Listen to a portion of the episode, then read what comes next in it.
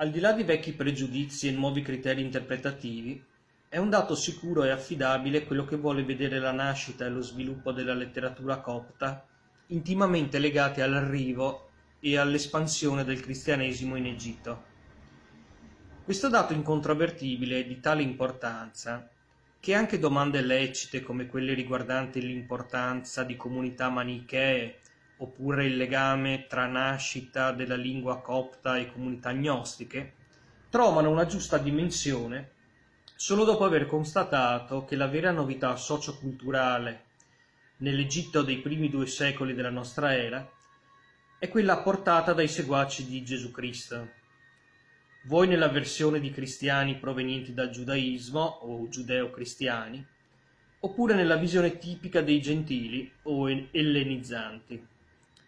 Questa primissima sorta di divisione interna alla Chiesa trova in Egitto una specie di ricomposizione in letteratura, visto il terreno fertile su cui possono nascere versioni e copie di Antico e Nuovo Testamento, atti e apocalissi apocrife, così come speculazioni teologiche che si spingeranno dal pensiero di origine fino ai grandi sistemi gnostici.